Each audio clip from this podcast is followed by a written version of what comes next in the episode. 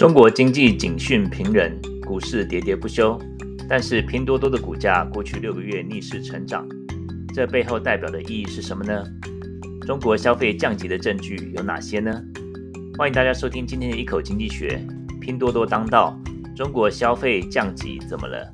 欢迎大家订阅、分享 Spotify Podcast 或 YouTube，也欢迎加入点脸书同名社团，让你每天更聪明，思考更理性。Hello，大家好，台湾的朋友午安，美国的朋友晚安，欢迎收听二零二四年二月四号礼拜天晚上的这个一口经济学 Bite Size Economics，我是 Charles。这个节目呢，这个礼拜又换时间了啊，真的是遇这个小孩很多事情，尤其到高中的时候，哇，事情实在是太太多了，要接送什么的呀，所以说老苏就拖到现在这个时候才开房啊，谢谢各位听众，这个。这个来捧捧场啊，啊，不过通常呢，我是尽量会希望能够在星期六美国的加州时间，啊，星期天台湾的早上，跟大家拜个早年，啊，下礼拜，哎，礼拜六是呃初，哎，礼拜六是大年初一嘛，对不对？礼拜六是大年初一，对，那礼拜五是除夕，然后呢，下礼拜呢，礼拜天是 Super Bowl。这五十八届的超级杯啊，这个是在呃美国内华达球场举行。那我们大家都知道是旧金山四九人队对 Kansas Chief 酋长队。那个大家是谁谁有打都没有不不重要，最重要就是 Taylor Swift 的男朋友 Travis Kelce 是酋长队会出战，所以说这个 Taylor Swift 表示说他会出现。马上让很多原本不看球的这些 Taylors 的这个泰粉呢，就纷纷的转台，就哦，我们也要看哇！听说直播这个 subscription 就是呃订购订阅的，马上又飙了一波啊！这个也是 Taylor Swift 威力就是相当的惊人呀。不过下礼拜呃过年跟大家先拜个早年。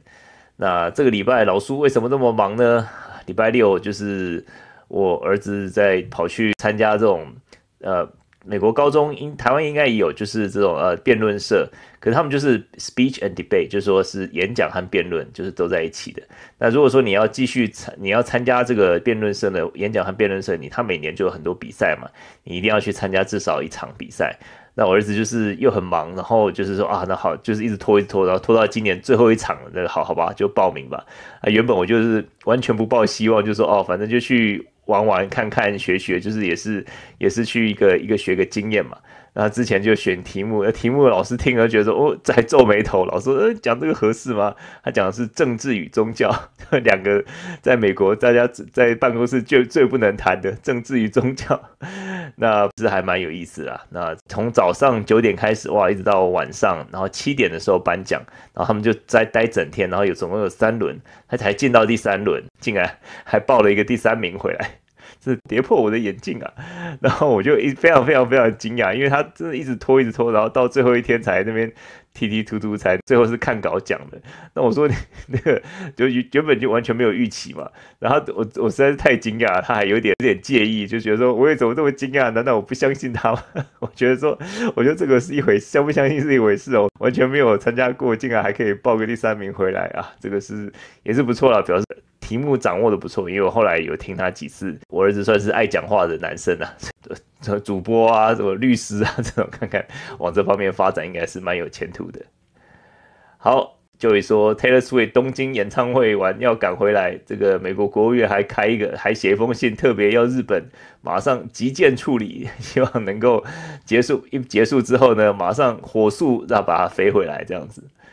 啊，也是有钱就是任性啊，连国家都要帮你这个铺路。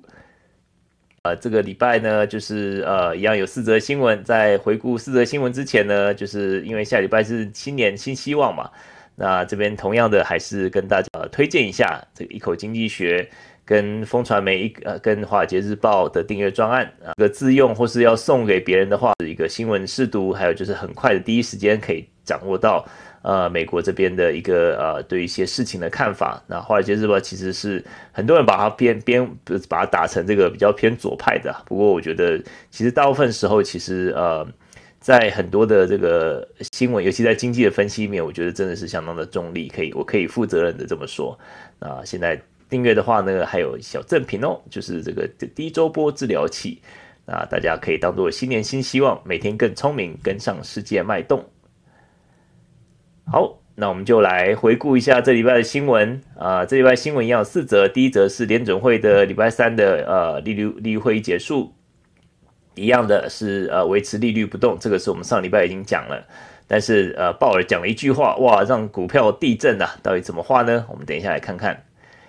第二则新闻是礼拜五公布的啊，一月份的非农就业数据啊，看起来是相当的强劲呐，这个软着陆都不用了，直接飞走算了。第三则呢是美国去年第四季的 productivity 生产力，生产力我们等一下来交代一下，这个数字，这个经济数字是我们比较比较平常比较少在关注的啊，但是我们可以再稍微呃来讨论一下这个生产力，这个是怎么算出来的，到底具有什么意义？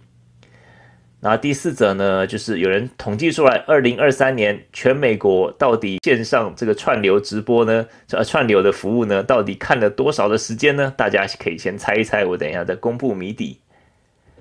好，第一则是这个联准会的会议啊，联准会的会议这个二礼拜二、礼拜三举行，那基本上就是是在波澜不惊的这个气氛结束。那正如我们上礼拜预期的嘛，利率维持不变。那会后声明呢，还是说就是一样的这个老调重弹呐、就是朝着通膨目标百分之二前进啊。鲍尔就说，就是在还是认为说目前的这个通膨还是太高，呃，基本上就是大家所预期的嘛。结果后来有记者就要问说，这个到底什么礼拜三月有没有可能会降息？那鲍尔讲一句话，哇，马上让这个 纳斯达克掉了百分之二点二三，三百五十点就震掉。他说什么话呢？他说：“这个他觉得是 unlikely，就是不太可能。三月开始降息是不太可能。那另外他讲一句话说：‘We don't have a growth mandate’，意思直接翻译过来就是说，联准会的职能要求不包括经济发展。就说联准会的职能要求，我们知道我们讲过很多次嘛，就是有两个，一个是物价平稳，一个是完全就业。可是完全就业并不表示呃是刺激发展。”所以说，他说这个两个职职能的要求里面呢，不包括经济发展，就是说他因为降息就可以刺激经济发展嘛，就是意思就是说呢，就是说不要指望联准会早早降息，只是为了刺激经济的缘故，因为刺激经济和和本会无关。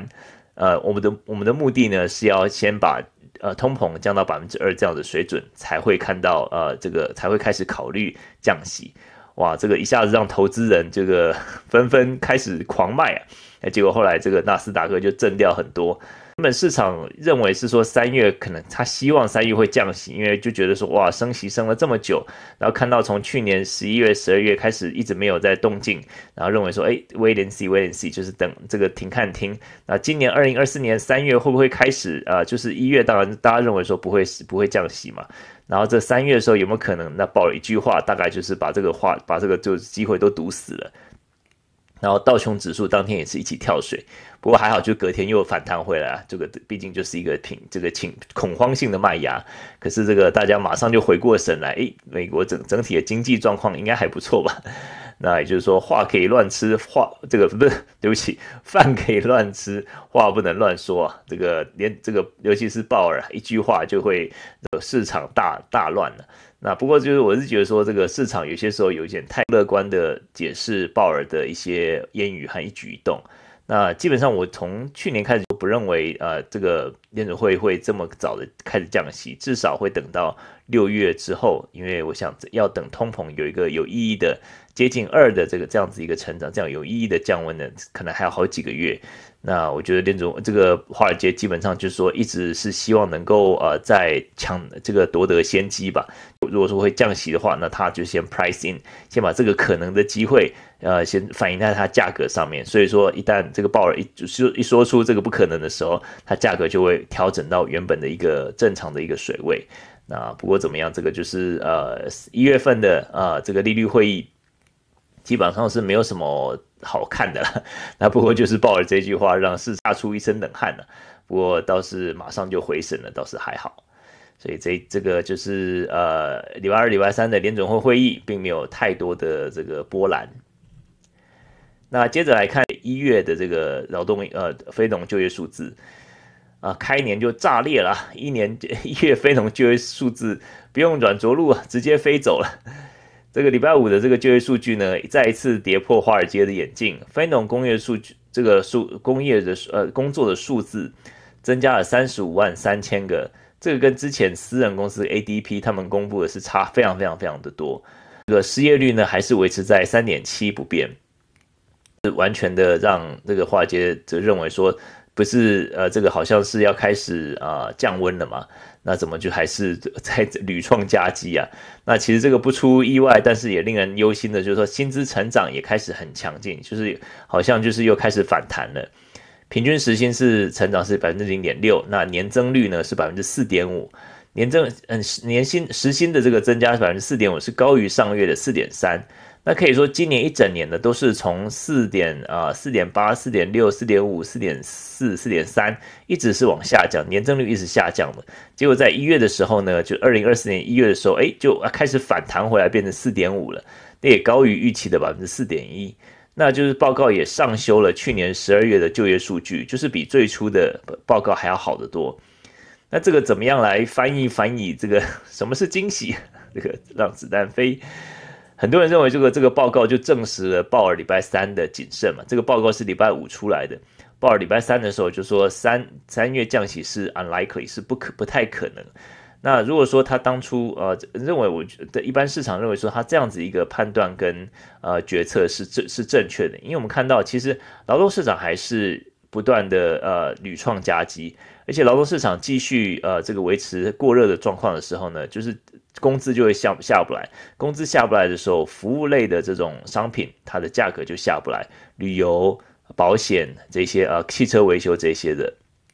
然后医疗，那这些价钱下不来的话，那就一直在不断的支撑着这个呃，支撑着这通膨。我们看到通膨的现在大概有百分之七十是从这种服务类的这些商品和服务项目而所来的，所以说这个工资只要一天不开始降缓或是降温。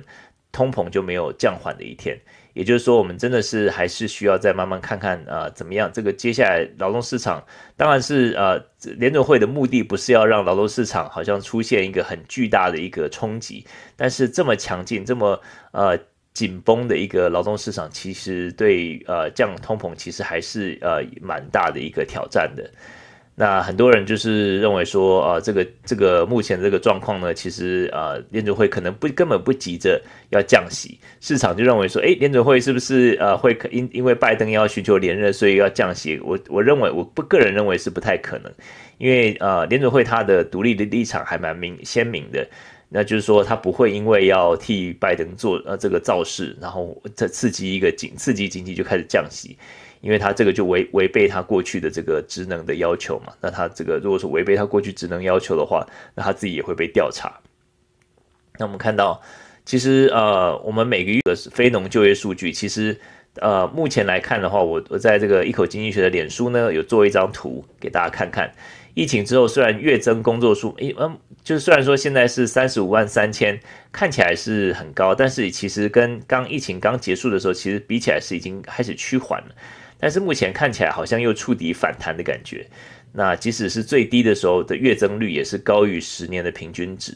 然后所以说目前的状况呢是说，我们目前是面对这个过去两年的高利率、低失业率，劳动市场还是过热，那这个其实是我们所谓的 uncharted territory。在呃经济学里面，高利率通常会造成经济呃开始降缓嘛，经济降缓，那大这个企业开始这个呃对员工就是开始解雇员工，开始没有办法呃这个有这么多员工。可是，在目前的看起来是完完全相反的情况，因为目前是高利率，但是失业率还是很低啊，就是整个劳动市场是还是很过热的情况，并没有造成说联准会希望所造成的一个结果，就是让这个这个劳动市场稍微降温一点。这个我们就是所谓的 uncharted territory，就是我们从来没有经历过，在历史上从来没有经历过这样子的情况，在这么高的利率的时候，呃，失业率会还是这么的低，所以呃，接下来要下一步要怎么走？其实我认为联准会它还是有一个嗯，好整一下，先喝一口咖啡，然后来慢慢看，考虑说下一步要怎么走。因为他们目前现在其实是面对的是二点九的通膨率，所以说距距二其实已经不远了。那从过去呃很高的这个五点多、六点多这样子一个水准，一直降到二点九了。那目前降到二，所以说他们我认为联准会是有时间来考虑，而且是慢慢的让这个高利率的这个影响慢慢的蔓延到整个经济。所以我认为是它是有时间在等的。那目前就是看到这么强的劳动数据，它更是没有理由呃太早的来降降息，因为他们不想要犯的错误就是像一九八零年的 Volcker 的时候所犯的犯的错误，就是说，诶，通膨降下来就马上降息，那马上通膨又开始飙高了。那基本上如果这样一来一往的话，会让联准会他们的信用破产。因为大家就认为说，哎，你这个就是就为了经济嘛，你开始好像走下坡，或是开始紧缩的时候，你就开始降息，然后所以说就是你的，所以说这个就是让联准会他们的呃所说的话，或是这联会主席所讲的话，好像就被打折扣了。所以目前来讲的话，我认为还可能还有好几次的利率会议是维持高利率的水准。好，这个就是第二个第二则新闻，第三则新闻是呃美国。去年第四季的工人的劳动呃生产力 productivity 成长高于预期，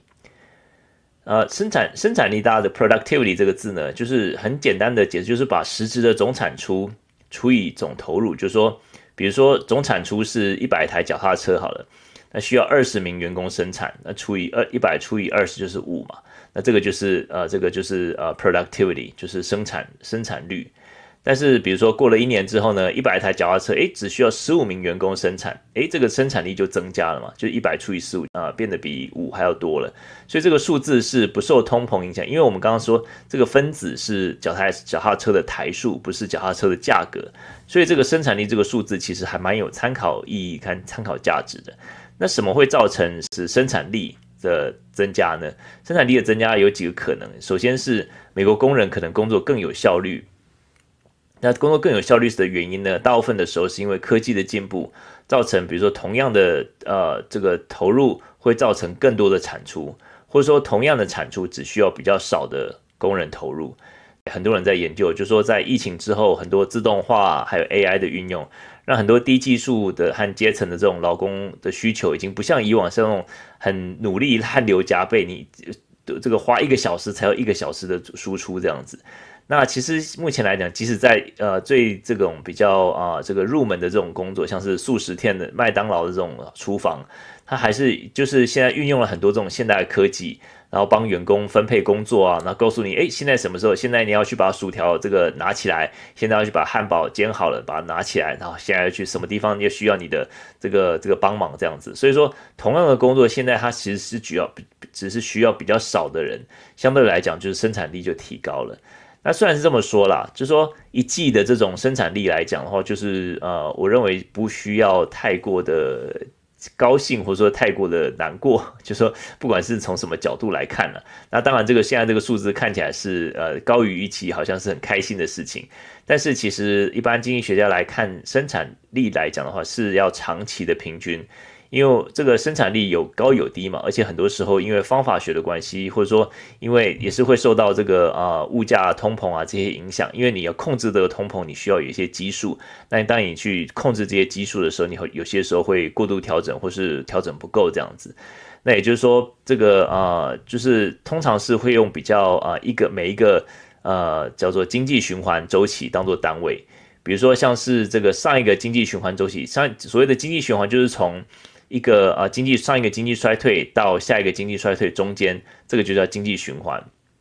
上一次的经济循环周期呢，就是从二零零七年第四季到二零一九年第四季。这个大家知道，这个二零零七年第四季就是二次贷危机开始之前，就是这个就是就开始的时候。然后到二零一九年的第四季，就是 COVID 的啊这个这个经济衰退开始之前。所以说这个算是一个这一个经济周期。这个经济周期的经济成长率是一点五，平均是一点五。我们从二零一九年第四季以来到现在呢，劳动生产力年增率差不多是百分之一点六，所以是高一点点而已。所以我们刚才说哦，这个这些自动化这些，它虽然或许有呃影响，对每一季会有影响，但是就长期来讲，影响还没有真的那么大。也就是说，我们看前一个经济循环的一个周期只有一点五，那现在是一点六，所以稍微高一点点。那所以说，我们需要这个放长的眼光来看这个生产力，因为生产力这是一个很重要的议题，也就是啊、呃，让经济学家知道说，现在科技的进步到底有帮助人类啊、呃、的生产的东西有多少？就说呃，我们可以省多少的劳工，我们可以创创造出多少呃多少价值的这个货物等等的。那所以说，这个就生产力来讲，必须要用一个长期的眼光来看。那目前就是这些搭配使用、搭配服用了，就是我们可以看到这个劳动的成本，现在虽然说是呃是已经很高了，那就是说我们不管是各行各行各业，那但诶这个时候如果说配合上这个劳动这个生产力增加的话，那或许不是那么糟的情况，就是说你。你需要比较，现在劳工很高嘛，好，然后他们的每个小时时薪可能高达十七块、十八块，甚至二十几块每个小时。但是呢，如果说每个劳工可以带出更高的生产力的话，诶，这个钱或许是花得值得的。那所以说，这两个如果说同时增加的话，其实是不见得是坏事，就是劳动力跟薪资可以同步成长的。那也就是说，当一个国家的劳动力，呃，这个呃生产力高的时候，这个国家的人民的呃收入也就会更高，这个就是也是相辅相成的。所以说很多的这个对很多经济的长期的研究来讲，这个老生产力来讲，生产力是很重要的一个量测经济成长跟薪资成长的一个一个呃很重要的一个数据。那我们看到这个美国上季第四季啊，看起来数字很漂亮，但是我们就讲到必须要长期来看才是比较有意义的。好。最后呢，就来看看大家去年二零二三年，大家 从串流服务上面看了什么东西呢？二零二三年呢，串流服务在美国全部加起来，所有的美国观众，这个 不管任何的平台全部加起来，大家猜猜看，看了多久的影片？答案揭晓，就是两千一百万年。这么长的这个 这个影片，哇，这个跟前一年比起来呢，跟二零二二年比起来呢，是增加了百分之二十一，哇，这个是这个根本两千一百万年是什么样？是这种这种这个地球这个 老苏对对考古没有没有没有研究，这个不知道是什么世纪的一个 两千一百万年，哇，这个是很恐龙应该还在还在地球上吧？那大家来看看，就是。最啊前十个这个 streaming program，就是他的这个大家看的一个节目，啊最多人看的呢是 Netflix 的 Suits 这个影集，大家不知道我们在看，呃，就是它总共有一百四十一集，一百四十一个 episode，然后总共呃看了五千呃对不起五百七十七亿分钟。这个是用分钟算的。那排名第二名的是 Bluey，B L U E Y，这个是 Disney Plus 的，它总共有一百四十五集。这个不知道是不是小朋友的节目，Bluey 呀？大家如果有看过的话，可以 可以留言跟我告诉我一下。然后第三名呢是 NCIS，这个是 Netflix 的，是总共四百四十三集。那再来是 Grey's Anatomy，哦，终于看到一个我看过的 Grey's Anatomy。这个也是好久的这个影片，这个讲医生在医院的一一些从实习生开始做的，然后是在 Netflix 总共四百二十一集，然后啊、呃、第六名是 The Big Bang Theory，这个我也有看过，呵呵生活大爆炸是不是啊？就是是在 HBO Max 两百八十一集呀，Friends 竟然还是可以打到前十名啊，这第八名。第八名，它是在这个也是 HBO 播出的，总共有呃两百四十三集，然后总共看的是二零二三年，大家还是很喜欢 Friends 啊。虽然说这个 Chandler 已经过世了，呃，但是这个 Friends 还是挤进前十名里面，总共看了两百五十亿分钟。那如果如果说来看这个看过最多的电影，二零二三年看过最多电影呢？大家想一想，这个这个什么电影你会一看再看呢？第一名就是《Moana 》，《Moana》就是讲那个嗯，Disney Plus 的那个《Moana》，就是讲夏威夷，诶，不是夏威夷，就是它的背景是夏威夷啦。那当然就是讲一个这个在海，Moana 这个字是是 ocean 的意思嘛。啊，所以说这一部看想起来就是只看就知道说，一定是很多小朋友一看再看，一看再看的。我记得以前就是还没有这种串流这么流行的时候，老苏这个我儿子小时候都是买。DVD 嘛，那很多卡通你一定买得买 DVD，你不会，基本上不会带小朋友去看电影，因为带小朋友去看电影，光是这个电影票啊，这个一家一家电影票，然后要买东西吃的喝的，那一定就就你就买，甚至就超过买一片 DVD 的价格了嘛。那第一 DVD，而且小孩小孩一定是不止看一次，所以一看再看，一看再看。所以说这个串流平台就是非常适合 小孩一看再看。摩阿娜第一名，他总共看的时间呢是呃一百一十六亿分钟。好可怕！第二名是 Encan 呃 Encanto，这个是也是 Disney 的，呃，好像是比较讲这个墨西哥背景的一个一个电影。那它也是里面很多唱唱跳跳的，也是在总共是看了九十七亿分钟。第三名呢是 Super Mario Bros Movie 啊，那第四名是 Elemental 啊，Elemental 竟然还可以挤进第四名，这个让人有点惊讶。所以说这个基基本上前面几名呢，基本上都是呃都是卡通，然后第五名是 Minion，呃这个小小小兵，然后呃 Sing Two，然后再是 Frozen 第七名 Frozen，然后第八名呢就是呃 Marvel 的 Black Panther。好，这个也是让大家来呃来听听，来看看这个数字，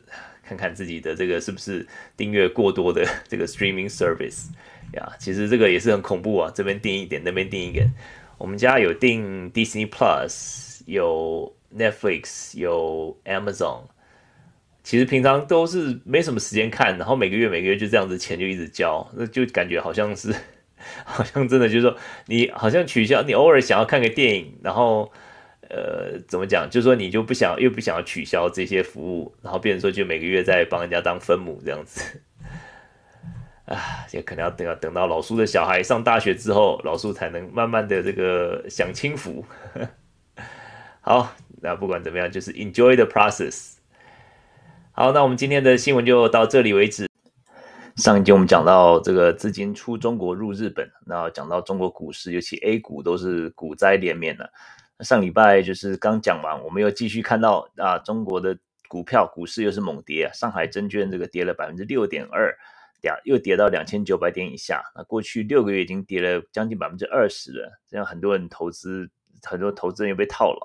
那中国 A 股跌跌不休啊，让成千上万的股民损失惨重，哀鸿遍野，而且就是要过年了，看起来就是一个是要过勒紧裤带过的年了。那中国这个官媒《环球时报》前总编胡锡进啊，但是说他是说他是媒体人呐、这个要过 quote unquote。然后呢，但是他基本上就是说中央要要要说什么，就是他要他就是一个一个大声功就对了。他之前为了响应习大大主席说，哦要习大大说要畅想中国经济光明论，然后他就这个胡锡进呢就一直说啊中国股票要反弹啦，然后他说啊这个他对于国家的信心，他会坚持做一名长线投资者。然后之前就一直说，这个上证指数呢，只要跌到两千八百点以下是遍地黄金呐、啊。然后他就相信这个判断，然后他就是不断提高这个投投钱进去，投了六十几万人民币，大概是两百六十四万台币。那现在大概就是亏了十几万吧。那以这种胡锡进这种官媒的立场，实在是。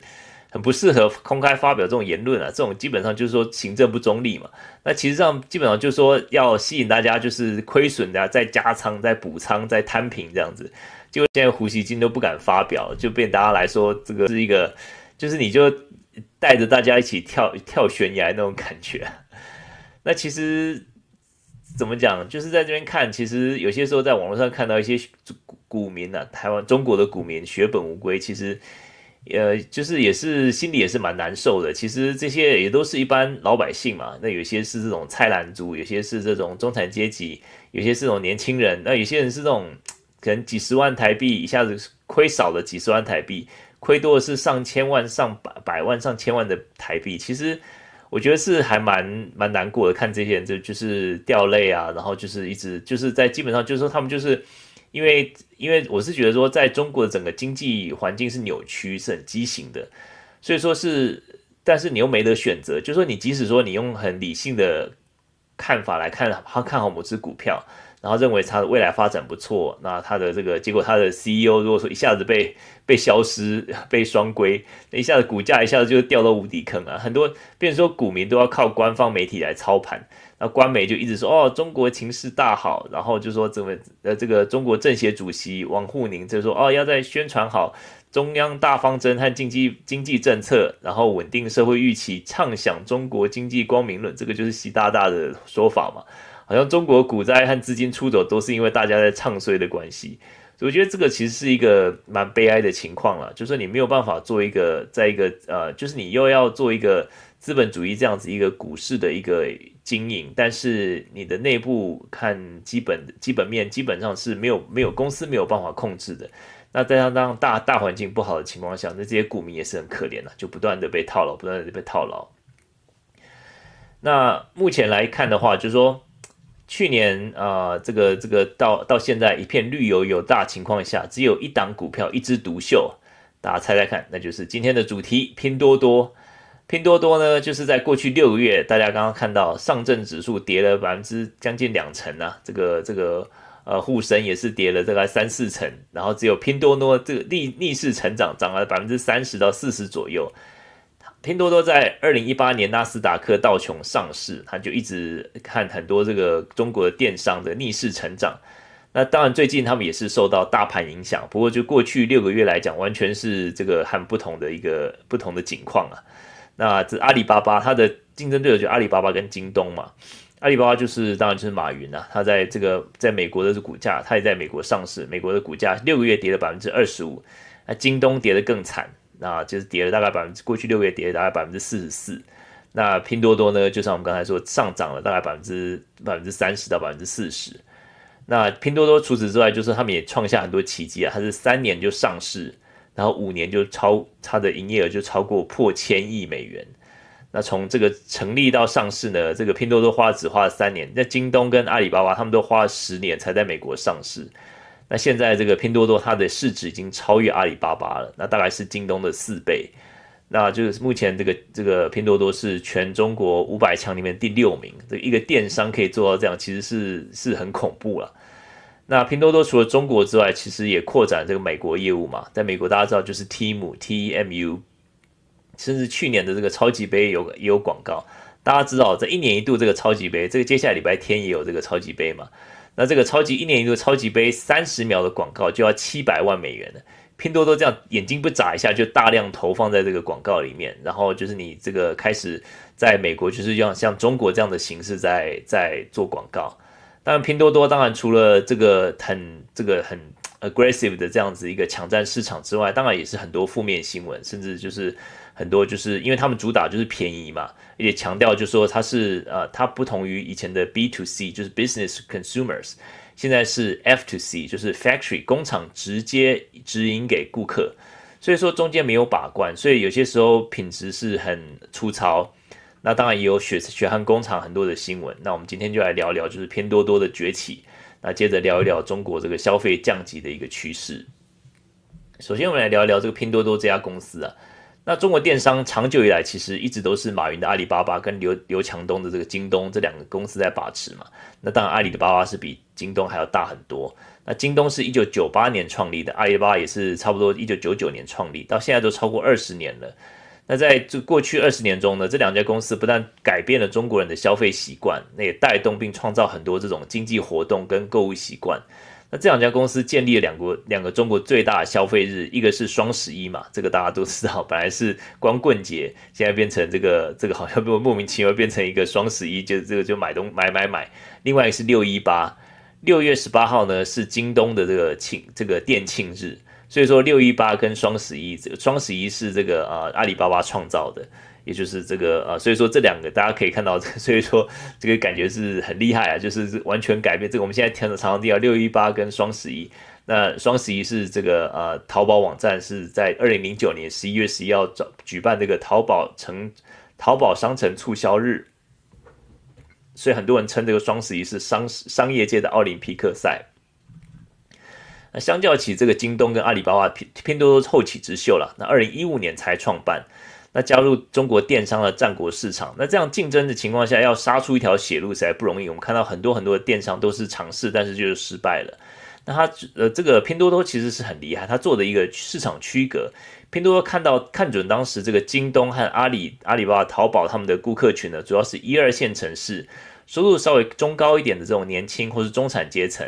那三四线城市这些民众消费习惯并没有太大改变，改变他们还是在呃当地消费，他们并没有做太多的这个呃线上消费，所以他们就打算开发这这块市场。那要打入这些三四线城市的民众，他们要研究他们的一个消费习惯。他们发现说，这些民众对价格弹性，他们的价格弹性相相当的高，意思就是说对价格很敏感，要货买东西要货比三家，而且一旦有价格便宜几便宜个几毛钱几块钱，就可以赢者全拿。所以拼多多它的一个观念呢，就是透过它这个名字啊，拼多多就是拼团，所以拼团就是团，我们台湾就叫团购的意思，就是用团购的方式来压低售价。那比如说一个垃圾袋，就是一一一箱垃圾袋，那个单独你一个人买的话，它是六块九人民币。那如果说拼单，如果说你可以找到二十个人、一百个人、两百个人买的话，每每个这个垃圾每一盒垃圾就变成两块六，就变成三分之一不到。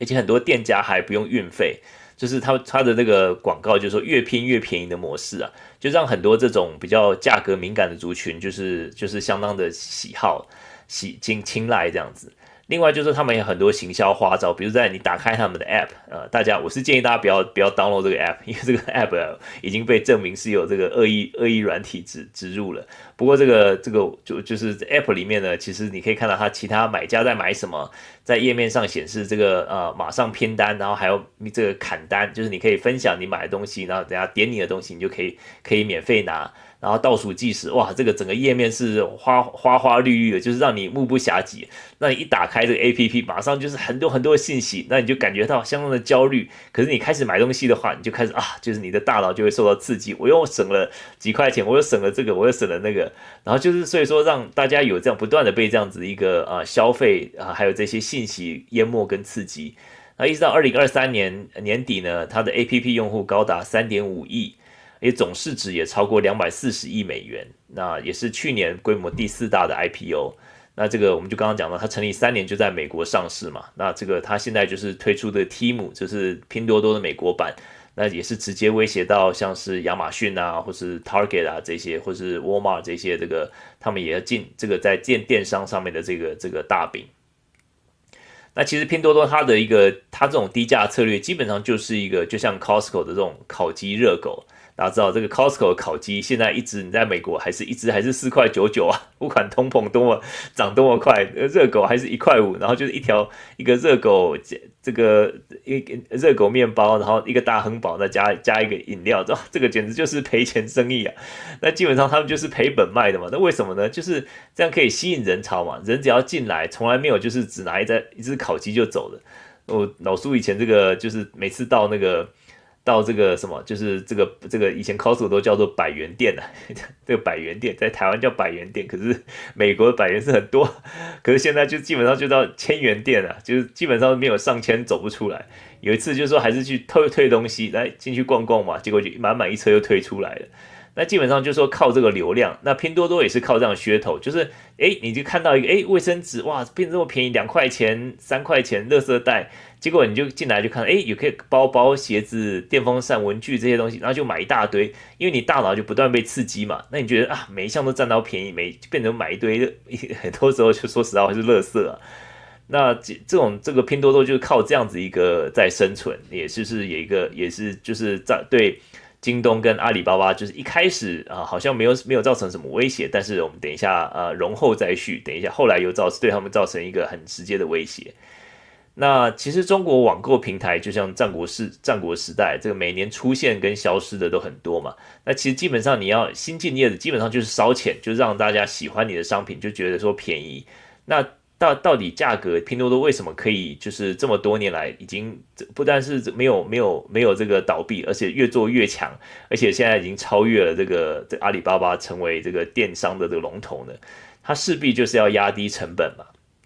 那压低成本两个部分，就是说，一个是厂商供货的成本，另外就是拼多多本身营运的成本。那厂商的这个呃供货的成本，它基本上拼多多就是用庞大的客群，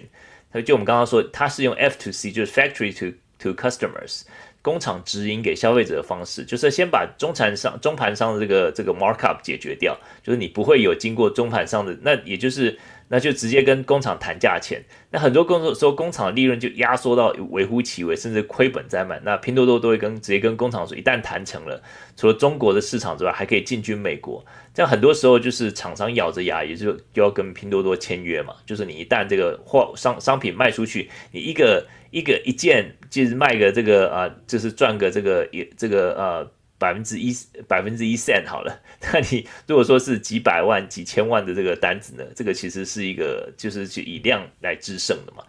但是其实羊毛还是出在羊身上嘛，就天下没有白吃的午餐。大家很多时候就发现拼多多的品质不是那么稳定。很多时候，比如说你买个这个便当盒，扣子扣不起来，塑料袋可能有大半是这个这个没有没有做好的，然后或者说你这个打开发发现闻起来就是很多很重的这种塑化味，然后食买吃的东西呢，很多时候有那种油耗味等等的，那你可能也不知道说这些材质是不是对人体有害。那前阵子甚至在拼多多上面有卖卖盗版书，结果正版来告他，他根本就纹风不动，还要靠这个正版去找里面的关系，找他们的负责人来讲，他们才把他慢慢 这个爱爱这个这个就是就是呃才把它下架这样子。所以说就是他不但有强大的顾客群，就是也是那种只问最低价，完全不问品质这样子，不顾智慧财产权，不顾不问这个这个过度消费造成的垃圾这种方式，其实也是让人家觉得说很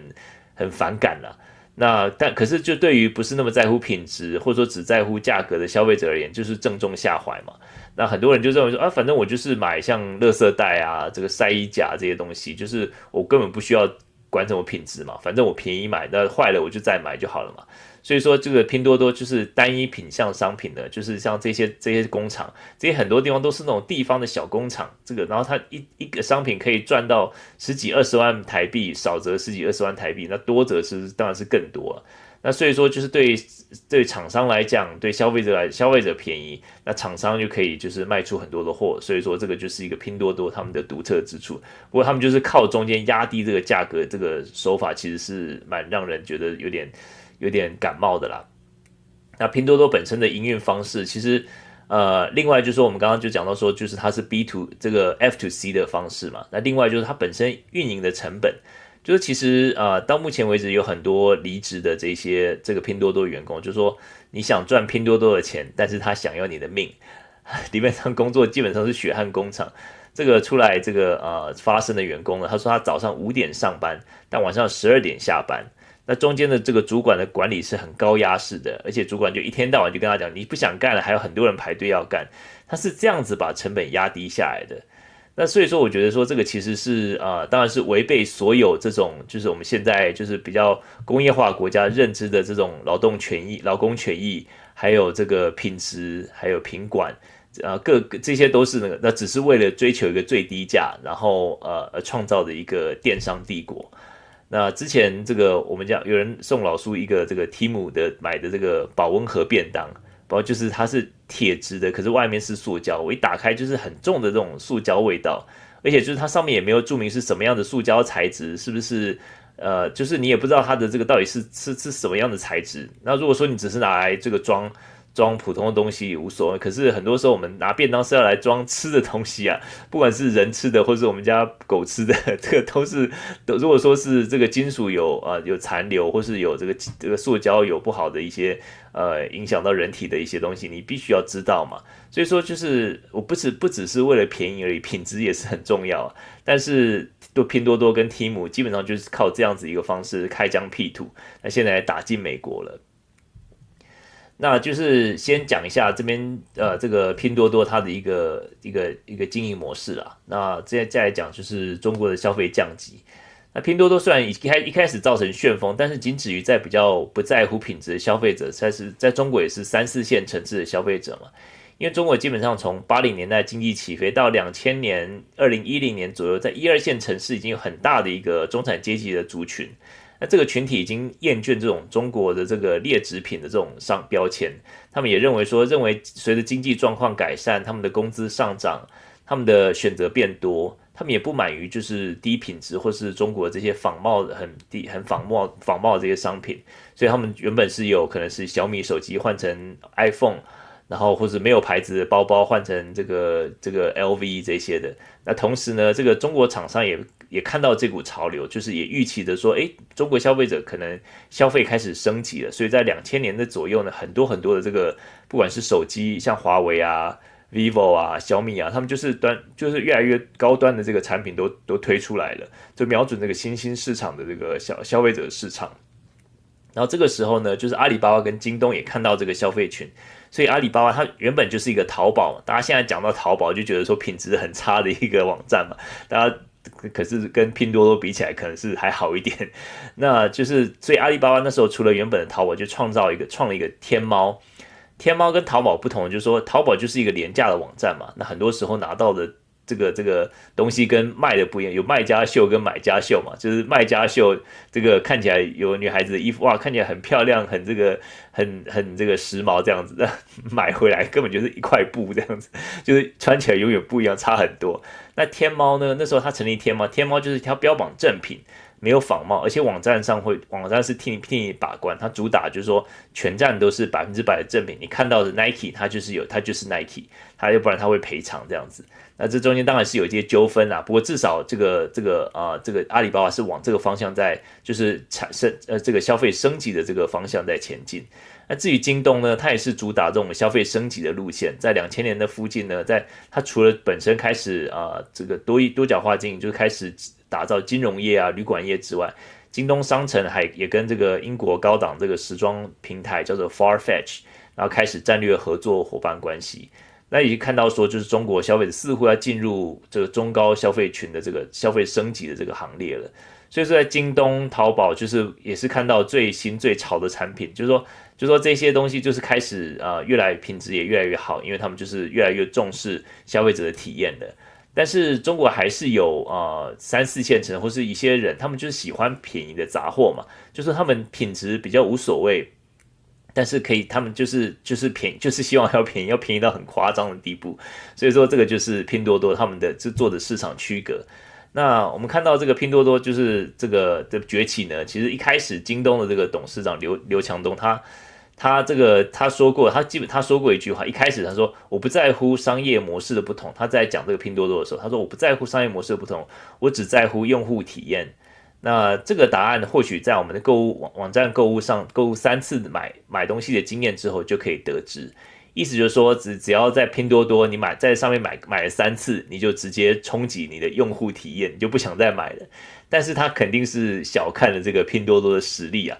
因为这这个其实除了这个是原本以为这个壁垒分明的这个市场区隔这个分水岭，但是在二零一八年开始美中贸易战就开始变得模糊了。就二零一八年之后呢，因为很多时候就是美中贸易战的缘故，所以中国的经济开始啊遇到一些这个逆风，然后再加上中国房地产开始有三条红线的规定啊，习大大有这个房住不炒的这个规定啊。然后再加上一些这个对于一些比较啊、呃、这个大的企业开始打压，然后再加上通缩的阴影，所以大家开始哎手头上哎原本以前就是可能换手买手机买最好的，那现在就说哎那个手机就呃可能就买个小米的，或是买个这个国产的，然后这个包包呢就不要买 LV 的，就是买点这个就是一般的这个。呃，这个一般的这个高仿的，或者说买一个没有牌子，就就是这样子，一下子可以省很多钱，大家手头就开始紧了。所以说，原本只在这个淘宝、天猫买东西的人呢，京东买东西的人开始，哎，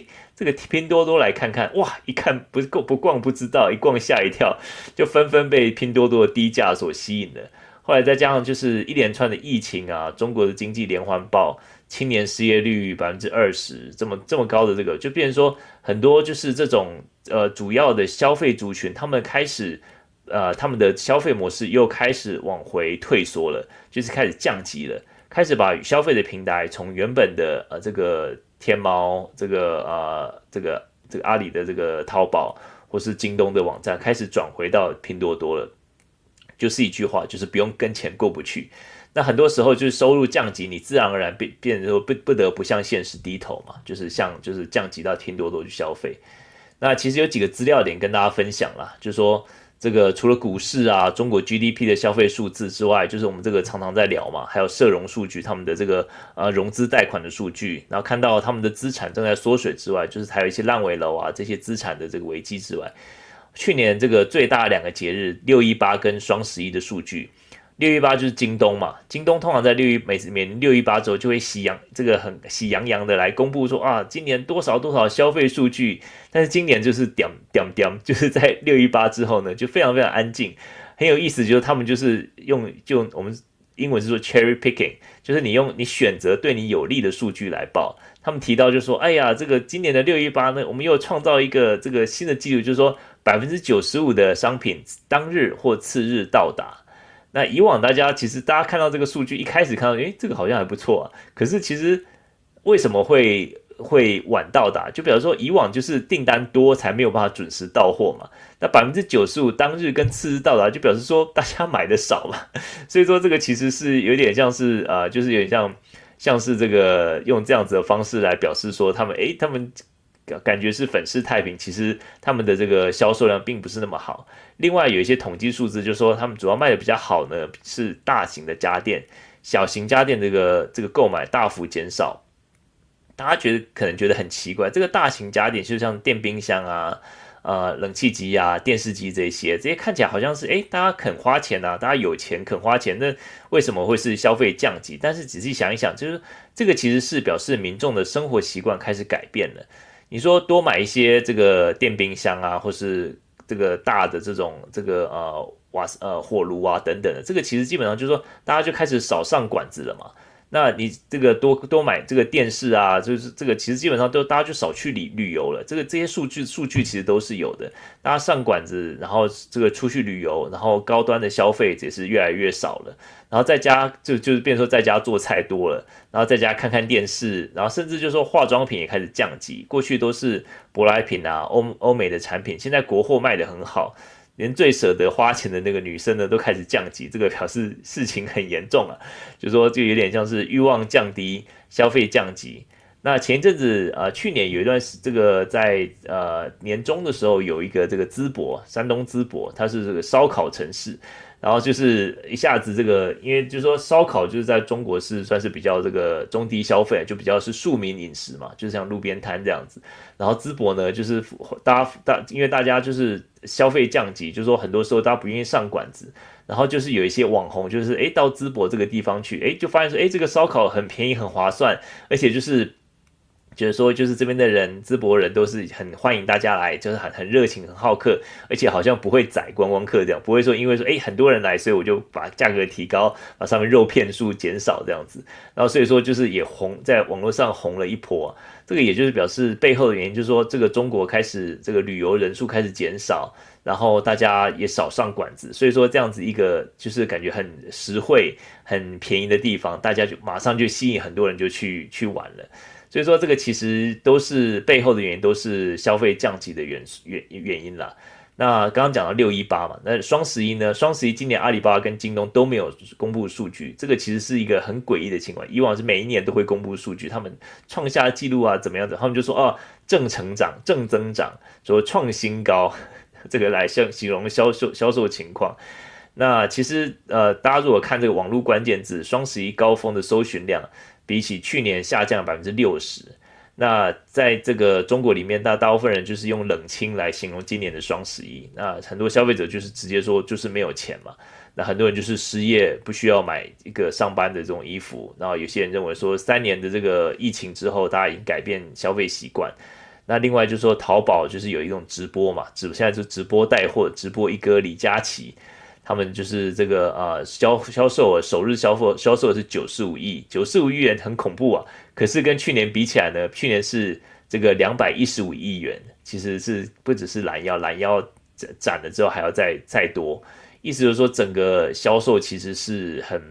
很凄惨的一个状况。其实讲到这样，就是说这个其实就是从呃比较高端的或是比较贵的，就单价高的这样子的商品。慢慢的往比较低单价，然后这个消费降级的一个方向。那这个就是对拼多多来讲，就是天时地利人和嘛，就是它一下子就是多了很多客户，因为大家就是在通膨之后呢，大家也会觉得说啊，这个没有或是失业，或者说工作呃没有保障的情况下，就说哎，能够省节衣缩食一点，能够省一点是一点，那也就是慢慢的把这个消费就就降级的。那我们看到现在消费不振。低欲望不花钱，然后这个中国年轻人中产呃中产阶级呢就不结婚，或者说不就是认为然后这个这个人口越来越少，结了婚也不想生小孩，觉得说就是生出来小小孩生出来可能没有办法来好好的来培养。那其实很多时候就是说，过去几年其实是很大的一个一个板块的一个移动了，大家消费的整个就是从原本就是从二零一零年、二零一五年的时候，感觉就是要消费升级，一个一个很大的一个趋势都已经形成了。但是接连的接下来就是看到从习大大一连串的这些经济政策，就是一个一个的这个暴雷，然后房地产啊等等的地方债等等的啊，这个其实也是一个嗯。也是这个早报晚报，这个晚 这个晚报不如早报了。不过这个报出来之后呢，就是看到中国经济目目前就是千疮百孔，呃，估计可能至短则两三年啊，长则可能要十年才能够恢复整个呃整个把经济的制度或者说啊、银行的体系啊或者地方债这个啊、这个一个啊危机来化解。那接下来就是可能要看。呃，这个当局的智慧了吧？那但是我对于习大大的经济的呃方针呢，其实是打一个很大的问号啦。那这个其实我觉得是一个呃没有呃安全感的一个领袖呢，他不愿意把这个权力下放下放给呃有能力的人，或是有这样子一个呃这个知识的这种科技官僚来掌掌舵的话，那这个中国的经济永远的这这个天花板永远就是习大大吧。所以这个就是也是一个中国目前遇到的一个困境。那最后就来讲到说，刘强东其实原本刚才刚才讲说说啊，他们只要试三次就不会不会不会想要买的。他原本是瞧不起拼多多嘛。那前阵子这个拼多多超市值超越阿里的时候呢，刘强东就改口就说啊，这个低价是最大的优势，他们也必须要开始就是改变策略。这个所以说不只是消消费者消费降级，连这些原本要升级的这些厂商电商，他们也开始东西也开始要降级了。那马云就说啊，也祝福他们，也是 算是有有有风度了，但是也是透透露出深深的无奈吧。呀，那我们今天就呃稍微聊到这里啦，也是聊了蛮多了，就是从这个拼多多这个公司的兴起呢，然后一直聊到说。呃，他们呃，这个配合的这个中国，他们原本是一个有市场区隔的一个形式，但是我们看到，呃，随着这种不同的这个经济政策的出台，然后暴雷，然后房地产、地方债这些这个啊、出口的这个遇到的阻碍、阻力，然后内需的疲软，那这个大家这个手头上没有钱，当然就会想要消费降级了。好，那这个也是我们要接下来继续看吧。那不过大家就是，我是觉得说，就一个环保的立场啦，我是叫建议大家尽量不要买这个 Temu 啊，或者在美国就尽量不要买 Temu，或是在中国买拼多多这些这些厂商的东西。那一方面是品管真的是没有保障啦，另一方面就是说，呃，真的就是说你买那么多东西，你觉得很便宜，可是其实买回来就是就是就是没有用，也是变成一个。呃，就是垃圾吧。好，那我们就今天就聊到这里。马云已经是过去式了，哎，真的也是蛮悲哀的。呃，拼多多最强的一招是仅仅退款，哦，就是直直接给你那个直接给你退钱，是不是？也是蛮厉害的，难怪那个 难怪大家还是会继续继续这个买他的东西。实习医生。在 Disney Plus 啊，宇宙虾米，Hello，好久不见了 呀！今天突然改时间，因为周末老苏带儿子跑来跑去参加不同的活动，实在是很累。好呀，大大家这个如果没有听到一开始的，可以欢迎到 Podcast 或 Spotify 上面补听补课。呃，来预告一下下礼拜的一些经济数据。呃，下礼拜就是每次这个联准会利率会之后呢，就是有各行的发行长会出来发言。因为他们在会议之前是有晋升期嘛，在会议之后，他们就是会通常就会出来表现一下，表示一下自己的一个对未来这个利率啊，或是通膨的一个看法。然后礼拜三有这个一些贸易的数字，然后礼拜呃三还有这个 consumer credit，这个消费者的这种信用信用状况，其实呃必须要密切密切观察啦，因为不目前来讲，虽然说劳动市场还是很紧绷，但是呃违约率已经慢慢越来越高，已经已经高过疫情前的水准了。